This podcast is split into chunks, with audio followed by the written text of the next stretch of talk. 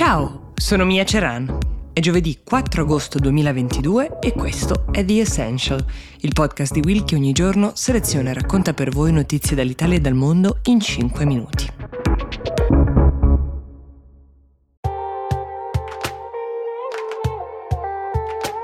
Ciao, sono Silvia Boccardi. È uscito Globally Focus India, il podcast di Will e Ispi in cui con Francesco Rocchetti raccontiamo le grandi elezioni del 2024 Puoi ascoltarlo ora su tutte le piattaforme audio gratuite cercando Globally Focus India.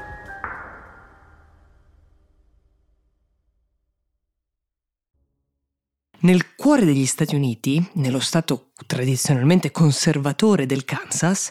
è accaduto qualcosa di inatteso che dà speranza a tutti coloro che hanno temuto che quella decisione della Corte Suprema di permettere ai singoli stati di vietare l'aborto potesse gettare gli Stati Uniti in una nuova era di oscurantismo, diciamo così, interpellati su se volessero cambiare la Costituzione per negare alle donne il diritto all'aborto, gli elettori di questo Stato, che come vi dicevo storicamente è sempre stato conservatore e che solo due anni fa aveva regalato una vittoria molto importante a Donald Trump hanno scelto di non farlo, di proteggere quello che considerano un diritto acquisito e che vogliono mantenere, almeno così ha votato circa il 60% di loro, i dati più precisi sulle percentuali usciranno la prossima settimana. Era il primo vero test elettorale su questo tema, dopo che la Corte Suprema due mesi fa aveva ribaltato quella storica sentenza Roe vs. Wade e i democratici sono convinti che rispecchi un sentimento molto diffuso nel paese sul tema dell'aborto, ma non solo, e che possa essere di fatto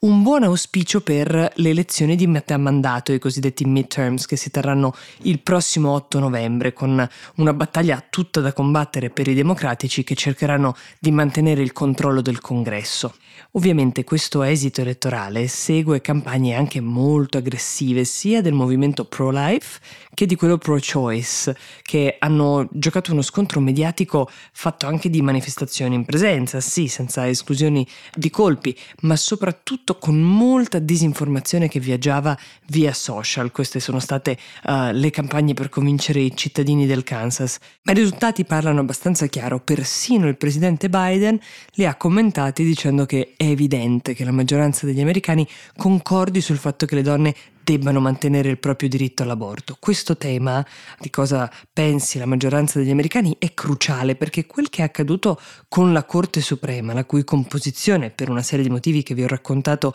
nei precedenti episodi, è diventata maggioranza conservatrice, dipinge un paese forse più conservatore di quanto non sia veramente e più vicino a delle minoranze e a delle lobby su temi chiave come questo, su cui invece la base, il popolo, la pensano diversamente.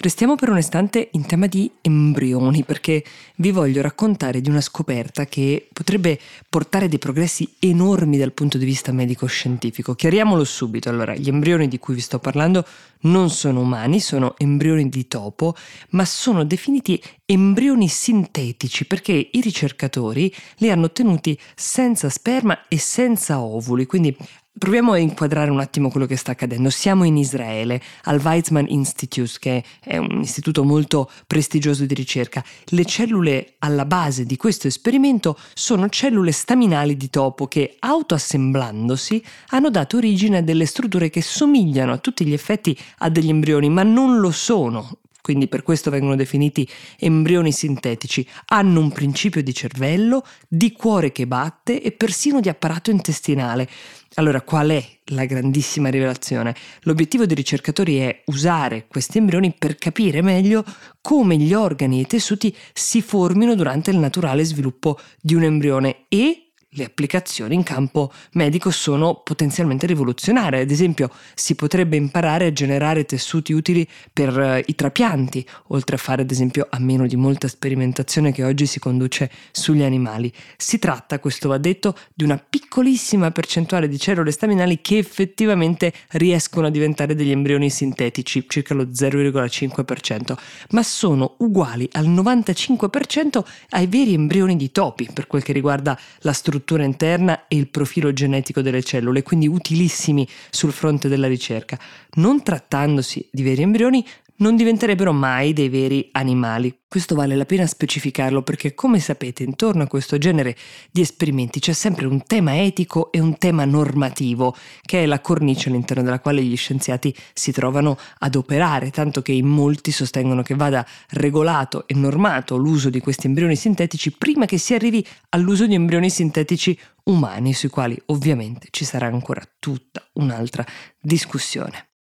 Vi segnalo che ogni giorno alle ore 19 dal lunedì al venerdì potrete ricevere dal canale Telegram di Will un messaggio con le tre notizie del giorno. Fateci sapere che cosa ne pensate, se volete scriveteci a info-willmedia.it. Io vi do appuntamento a domani e vi auguro una buona giornata.